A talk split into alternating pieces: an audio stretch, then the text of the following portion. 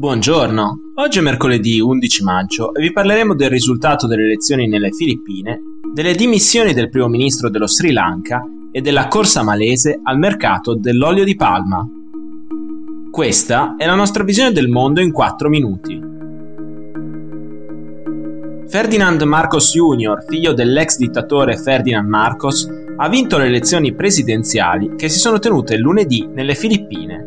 Anche se i risultati ufficiali saranno resi noti solo a fine mese, la vittoria è ormai certa e anche con un ampio margine di vantaggio sulla sua principale sfidante, l'avvocata e attuale vicepresidente Leni Robredo. Secondo i dati non ufficiali, Marcos, noto anche tra i suoi sostenitori come Bongbong, ha ottenuto più di 31 milioni di voti, pari al 58,7% delle preferenze. Robredo si è fermata a 15 milioni, ossia il 28%, numeri molto più bassi per gli altri 8 candidati alla presidenza. Per quanto riguarda la vicepresidenza, ha vinto con un ampio margine, come previsto, Sara Duterte, figlia del presidente uscente Rodrigo Duterte, in carica dal giugno 2016. Bongbong Jr. ha dedicato la campagna elettorale non tanto a illustrare il suo programma, molto vago e fumoso, quanto alla riabilitazione della figura del padre e della sua eredità di buon governo delle Filippine. Buon governo che tra il 1965 e il 1986 ha causato l'arresto, la tortura e l'uccisione di decine di migliaia di oppositori politici, oltre a permettere a Ferdinand Marcos e alla sua famiglia di arricchirsi smodatamente attraverso tangenti e il saccheggio del bilancio pubblico. Dopo 6 anni di populismo di Duterte, la nuova coppia formata dalla figlia e da Bongbong Jr. rischia di compromettere del tutto la già fragile democrazia filippina. Il loro insediamento è previsto per il prossimo 30 giugno.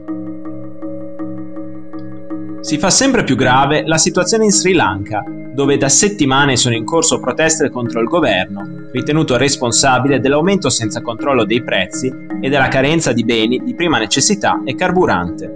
Governo che da 2 decenni è un affare di famiglia dei Rajapaksa. Lunedì, dopo che nelle scorse settimane si è dimesso gran parte del suo esecutivo, ha fatto un passo indietro anche il primo ministro Mahinda Rajapaksa.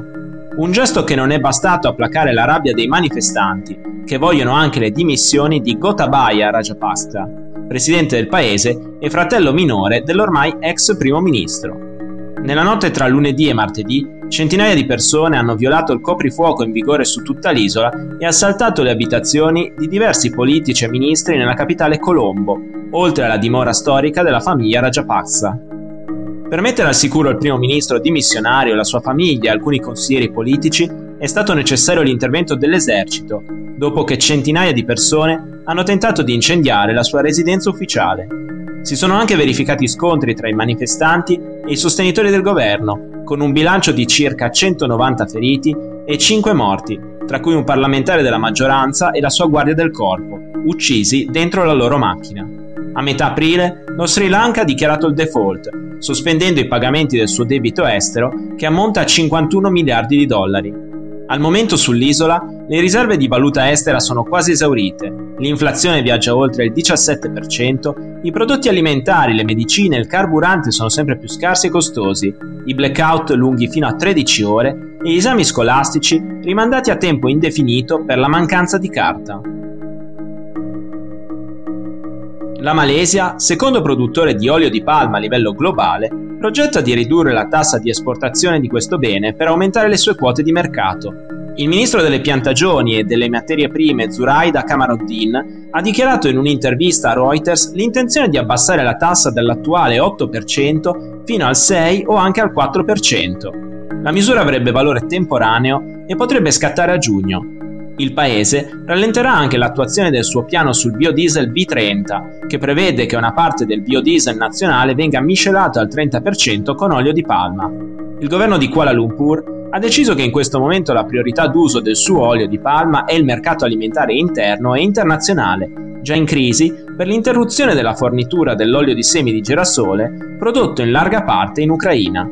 La FAO ha infatti lanciato l'allarme sul prezzo dei generi alimentari a livello globale, che nei prossimi mesi potrebbero crescere anche del 20% a causa delle ripercussioni della guerra in corso tra Russia e Ucraina.